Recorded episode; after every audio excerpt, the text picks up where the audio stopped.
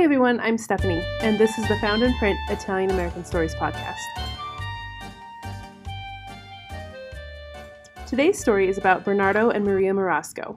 They were an Italian American family that sacrificed and took risks to ensure the future success of their family.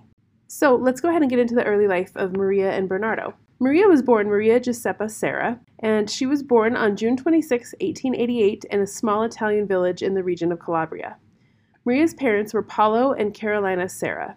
Maria met Bernardo Marasco when she was very young, and it didn't take long before they were married.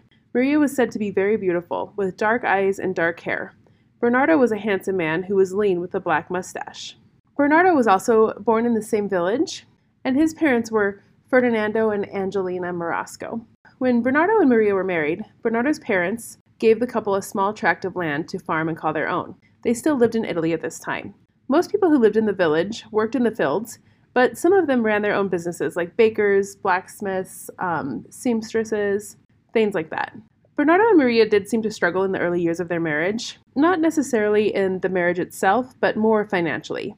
One day, Bernardo came home from the village piazza and told Maria that all the men were talking about leaving and going to America, and he told her that he was thinking about it too. He told Maria that he works hard all day and they are still not getting ahead, but in America, he was sure that he could find a steady job that pays well. Even though Maria was saddened by the thought of her husband leaving and going to America, they came up with a tentative plan for the future. Maria's sadness was most likely heightened because she was pregnant with their first child at this time. The plan was for Bernardo to go to America, work for a while, save money, and then come back to Italy and build them a home. So Maria gave Bernardo the small amount of money that she had saved so that he could get to Napoli, where he could catch a steamship to America. Maria only had enough money, though, to get him to Napoli, and the rest of the money for the steamship to get him to America they had to borrow from her father. Her father, Paulo, he was already in America and he was working for the railroad in Utah. And he did agree to send the money, but he insisted that they needed to pay him back as soon as possible because he had already helped them out um, by giving them the land, and he wanted to ensure that he had enough for his future, for his children in the future when they got married, that he could help them out as well. Um, Maria and Bernardo, of course, agreed to this, and Bernardo soon left Italy for America.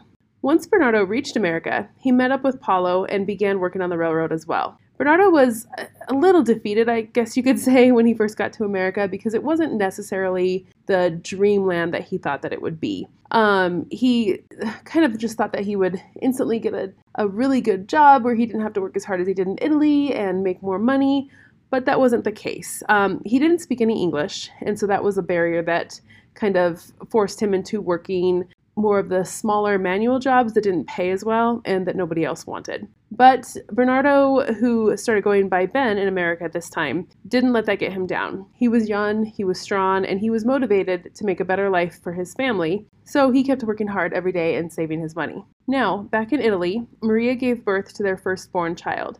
They had a son and they named him Ferdinando, and they named him after Bernardo's father. Bernardo wanted to go back to Italy to see his son, but he had just paid his father in law back for his voyage to America and would need to save a little bit more money and work a little longer to get back to Italy. Bernardo and Maria would consistently write letters to each other. He would tell her all about his job in America, and Maria would describe their baby boy to him, the happenings in the village, and who left for America. Maria told him how Giuseppe, the local baker, was also leaving to go to America. And so she actually kind of took over his position and she began working at the bakery. Now, Bernardo wasn't exactly thrilled about this because he was really worried about who was taking care of their son. But Maria assured him that he was being well taken care of by her mother. In one letter, she told Bernardo that she came home to find her mother and their son asleep in the bed, and her mother was holding her son so tight that it reminded Maria of the Madonna and the child. Bernardo's father also came by to play with their son every once in a while, and he would even watch him and take care of him from time to time. Maria kept busy in Italy working at the bakery and spending time with their son. She enjoyed taking him to the river and searching for pretty rocks. She would tell their son that someday his father would come back and build them a home right there by the river. And this eventually did come true because after a few years of working in America, Bernardo returned to Italy and built them a two story home that had bright, beautiful windows, a nice balcony, and a wonderful view of the river and the meadows. I'll post a photo of their home on the Instagram page. It's a really cool looking house. While they enjoyed this home for a few years, the lack of work in Italy started to take a toll on the family. So much, in fact, that one day Bernardo told Maria, We have a nice house, but can we eat a house? we can't. So basically, their land was not producing enough to feed them, and Bernardo felt that it would be best if he headed back to America to make some more money for the family. Maria was not thrilled at all about this, mainly because, of course, she was worried about Bernardo leaving, but she was also pregnant with their second child. But ultimately, the family did decide that it would be best if Bernardo went back to America.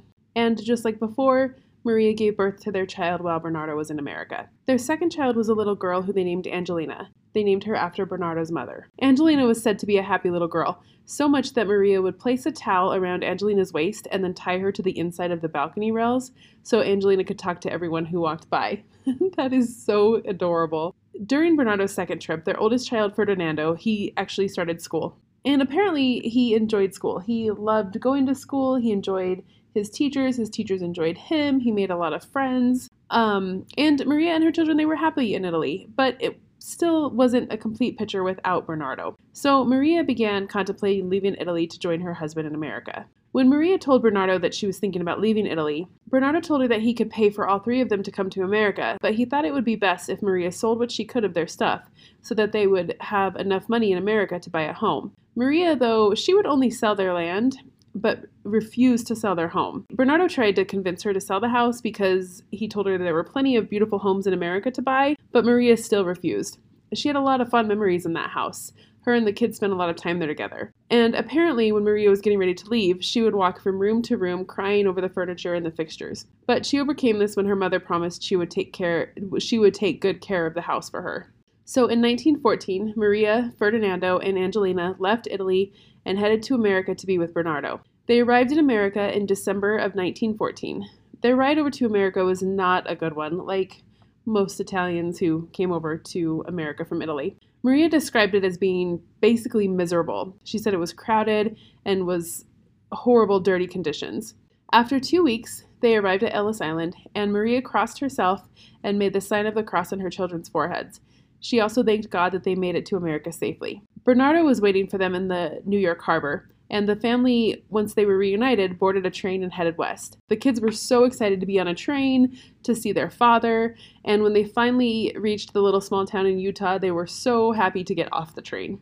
Bernardo, he was living in a railroad camp before his family came, but when they decided that the family would come, he actually rented a room in town. On the train ride to Utah, Bernardo tried explaining the town and living conditions to Maria, but I don't think she really understood what it was like because she was a bit shocked when they arrived. Maria and the kids were definitely not used to the conditions of their new home. They were in a small room that had only one table, a dirt floor, no electricity, and no plumbing. But Maria, being a resilient woman and a good wife, didn't want to complain, and instead, one of the first things that she did was she went outside to make a broom so that she could start cleaning. And she made the broom by going out and finding sagebrush and tying them together to, I don't know, she must have found some sort of a lawn stick or pole, and that was how she made her broom. And of course, she went to work right away trying to make it feel more like a home. One of Maria's biggest concerns when her and the kids moved to America was making sure that the kids didn't miss any school. She wanted to keep up with their schooling. And because of this, Maria found a school in the next town over and enrolled the kids as soon as she could. One of the first things that the kids experienced in school was the Americanizing of their names. Ferdinando became Fred, and Angelina became Anne. And just so everyone knows, in the rest of this story, in the rest of this episode, I guess, I will continue to call them by their real names, Ferdinando and Angelina. On their first day of school, Maria dressed them in their best clothing. Ferdinando wore a nice suit, and Angelina had on a pretty white flannel dress. The kids, unfortunately, they did struggle in school when they first got to America. Just like their parents, they spoke no English, and they were called names like Dagos and Wops. And the two kids were continuously ridiculed and would come home in tears every day. I'm not going to lie, this made me tear up a little, especially thinking of the two kids dressed up in their cute little outfits and they're probably so excited to be in America and go to school, and then unfortunately things like that happen. Um, it did get so bad though that one day some kids threw little Angelina into a canal. Luckily, though, some adults were nearby and they saw this happen and were able to get her out of the canal. And this is pretty scary because the canals, they can have some really bad undercurrents. And those undercurrents can drag humans, dogs, whatever gets in there under the water. And it can be really hard to get back up to the surface. And unfortunately, a lot of people drown and die this way. So thank goodness those adults were there to help pull Angelina out of the water. And Ferdinando, he had some pretty bad luck too. He didn't come home from school one day because apparently some kids had tied him to a tree. And this was the last straw for Maria. She talked to the school and the parents, told the school basically how upset she was, but I'm not really sure how these conversations went or what came of them. Hopefully, the tormenting stopped. Bernardo and Maria wanted to try and make life easier for the kids and decided maybe they should rent a small house in the town instead of just a room. But sadly, no one would rent to them. Moments like this made Maria second guess her decision to move to America, but she refused to give in and she refused to be defeated. And Bernardo, he actually felt the same way. They were determined to make their lives in America a successful one. A little while later, the family decided that they would move out of Utah and go to Grand Junction, Colorado. And they wanted to go there in hopes that a town with more amenities and a larger population would make life for them a little easier. Just a quick personal story here. I was actually born and raised in Grand Junction, Colorado. Now, I kind of hate to admit this, but I never really knew that the mid sized town I grew up in had a little Italy back in the day. Don't get me wrong, of course, I'm very proud to be an Italian American, but I think I overlooked this because my Italian family roots were deeply established in Denver. And Denver being the capital of Colorado, the majority of Italians that came to Colorado, you know, they settled in Denver, not Grand Junction. And my mother and my father moved to Grand Junction, but the majority of our family still remained in Denver. So for me, I think that Denver was the Italian world to me because that's where the majority of my family was. Also, Grand Junction's Little Italy faded long before I was born, so the remnants of Little Italy in Grand Junction was pretty much gone at that point. I will say Grand Junction is a beautiful place to live. It is also referred to as the Grand Valley because it's surrounded by mountains and has beautiful views wherever you look. Grand Junction is about four hours west of Denver and less than 100 miles from the Utah border. Many immigrants, they were drawn to western Colorado and eastern Utah due to the promises of plentiful jobs like working on the railroad, digging canals, and working in the thriving fruit industry. And Grand Junction quickly grew because of the presence of the railroad and the ability to ship goods out of Grand Junction via the railroad. Because of Grand Junction's success, immigrant families like the Marascos were able to easily settle in the area. They were able to find and maintain work, buy a home, and not have to travel uh, across the country or to different towns for work because there was plenty of work in Grand Junction at that time. And because of the Italian immigrants settling in Grand Junction, a Little Italy quickly popped up. At this time, the Little Italy in Grand Junction looked a little different than the Little Italies that were back east, like in New York City. Many of the early settlers in Grand Junction's Little Italy lived in tents and they said that they enjoyed the views of the plains and the mountains. Grand Junction's Little Italy sprang up between the rail yard and the river in an area called Riverside. So when Bernardo and Maria moved to Grand Junction, the population was around 4,000. Grand Junction was also a large hub for the Denver and Rio Grande Railroad, and that's who Bernardo worked for, so he was able to easily find work in the rail yard. The Marascos quickly became members of the Italian community in Grand Junction, and brought their wonderful traditions with them from southern Italy. They bought a small house that was in need of a lot of repairs, but it had a large yard and they were excited about that. The family's first night in the house was filled with greetings and gifts from neighbors who were also Italian immigrants. A Mr. and Mrs. Scalzo brought a bottle of wine. A Mr. and Mrs. Razzo brought them olive oil. Mr. and Mrs. Fuco brought chocolates. They were given other gifts like pizzelles, sausage, crispelle, a basket of fruit, and taralli. But what astonished Maria the most was the peaches. The Grand Valley, especially Palisade, which is a small town outside of Grand Junction, is known for amazing peaches. Maria couldn't believe how big the peaches were. Mr. Abramo told her they were the best peaches in the world and that western Colorado was God's country. Mr. and Mrs. Mendocino, who owned a shoe store, brought boots for the children.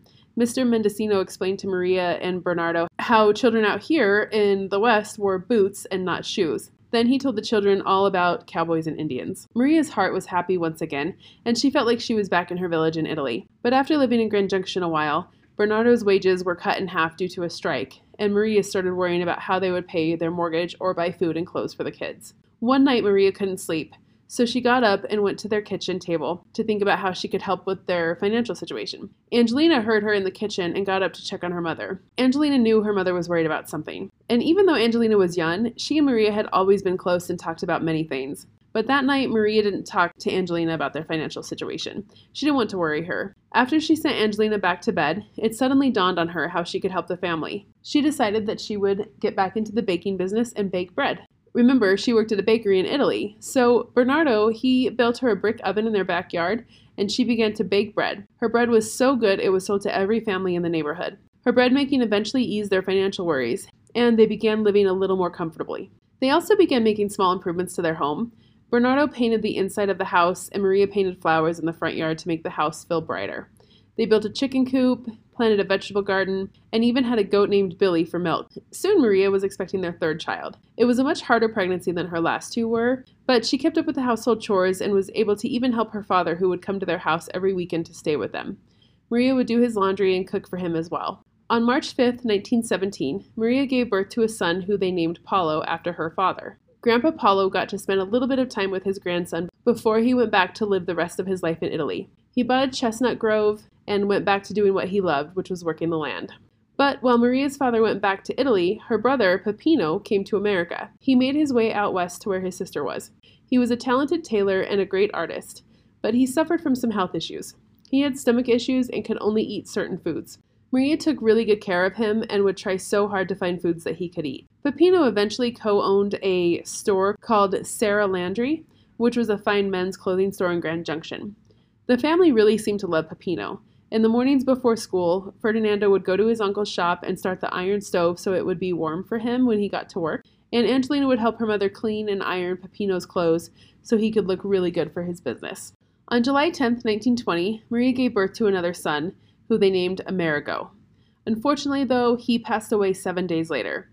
Maria was said to be extremely stoic and quiet after he passed away, and really, this only broke once they laid him to rest. And when they were leaving the cemetery, Maria finally broke down and let her grief be shown. And it took Maria a really long time to come around after the funeral. She was withdrawn and even stopped baking bread after a while.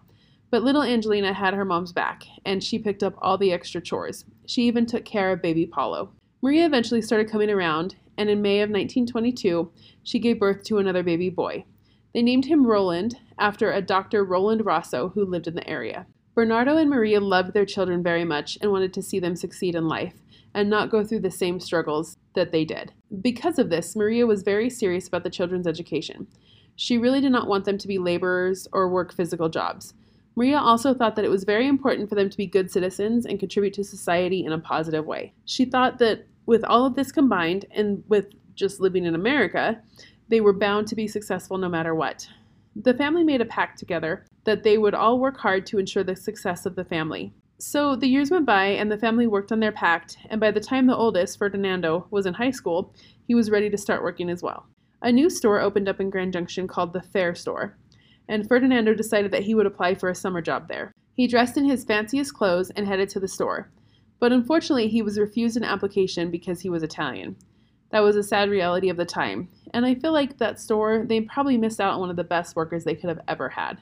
Ferdinando did find work though. He found work in construction, and his job was basically to carry heavy loads of construction debris on his shoulders all day.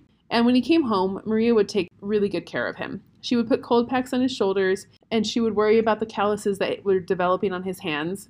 And one day, Ferdinando told her that he thought she would have made a great nurse. I think about this about my own mother too. Italian moms are definitely the best.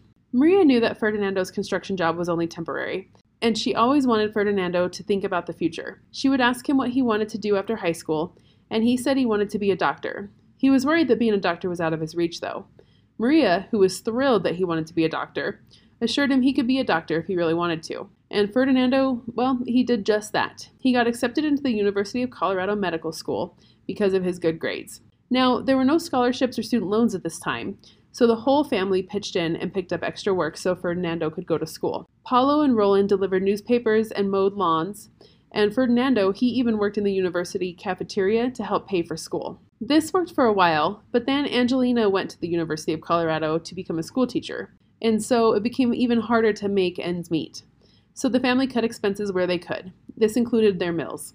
Sometimes dinner was just a bowl of beans and a piece of bread. Bernardo would remark that it was a good thing their kids liked beans, Maria would laugh because she knew this hardship would only be temporary. When the Curry Canning Factory opened up in Grand Junction, Colorado, Maria knew this would be a way to help relieve their financial strain. She applied for a job and was soon helping the factory process tomatoes into ketchup. She would peel tomatoes from morning to evening, and she would do this six days a week. And she was able to make enough money to make life comfortable again for the family. I'm not sure if she was still baking bread at this time. I couldn't find anything on that, but I assume she probably was. Angelina enjoyed going to school, and she was described as being very pretty, but maybe a little too thin, and I bet her mother was the one who commented that she was too thin. um, she was also described um, as having a very strong and loving personality. So one day, Angelina went to visit her brother Ferdinando at his dorm, and this is where she met one of her brother's friends, Antonio. Antonio was a medical student like Ferdinando, and Angelina was instantly in love with him. Antonio and Angelina had a lot in common. They both had parents that immigrated from Italy, and they both had two brothers. They also both had parents that worked so hard so that their children could have a better future. Antonio's mother was so excited about Angelina and couldn't wait to meet her. She was so thrilled that her son found a nice Italian girl. Angelina's mother, on the other hand, she was not very excited about Antonio. Maria was counting on Angelina to come back home and help her pay for her two younger brothers' education. So, when Maria found out that she was seriously dating a boy, she called Angelina and told her she wants her to be happy, but she has an obligation to her family first. Angelina was so upset about this and she started crying and promised that she would still help them out even if she got married.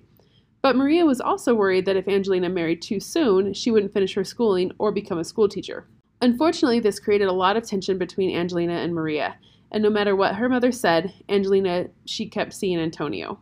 So, when Maria found out that she was still seeing Antonio, she wrote to Ferdinando and asked him to help out and try to break the couple up. Ferdinando wasn't really up to this, and he told his mother that he thought they made a great couple, but eventually he did give in to his mother and sat the couple down and somehow convinced them to break up. Angelina went on to graduate with a degree in foreign languages and eventually moved back to Grand Junction where she taught Latin, Spanish, and French at Grand Junction High School. But Angelina was never the same after her breakup with Antonio, and Maria ended up regretting how she interfered with Angelina's relationship.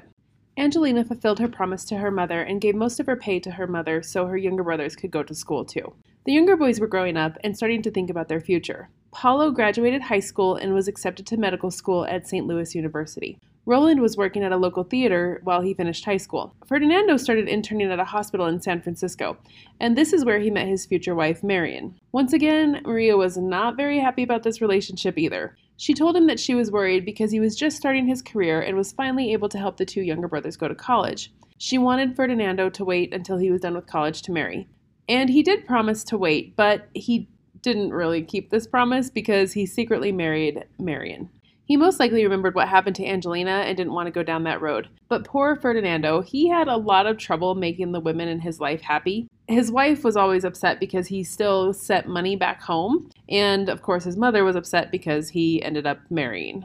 Now, Paulo was also in a relationship as well, and you guessed it, Maria was not happy about that one either. She wanted Paulo to wait until he graduated to get married, but like Ferdinando, he got married anyways. Maria told Bernardo that she couldn't believe that two of her sons were married. And Bernardo would remark that that's just the way it is in America, which I kind of find funny because they were married really young. But I know that that's a different time and they were in a different country. But it's just kind of funny that she is so upset that her sons are getting married. Eventually, their last child, Roland, graduated from high school and he was also accepted into medical school. He joined Paulo at St. Louis University. Roland got accepted into a program where his tuition and books were paid for, and the family only had to pay for room and board, so this was quite the relief for the whole family. After all the kids were out of the house, except Angelina, she still lived with her parents, Bernardo and Maria decided to buy a new home. Angelina was excited to move to what she thought was a nicer area of town. The new house was a definite improvement from their old home. Just like before, Maria became sad over leaving their home.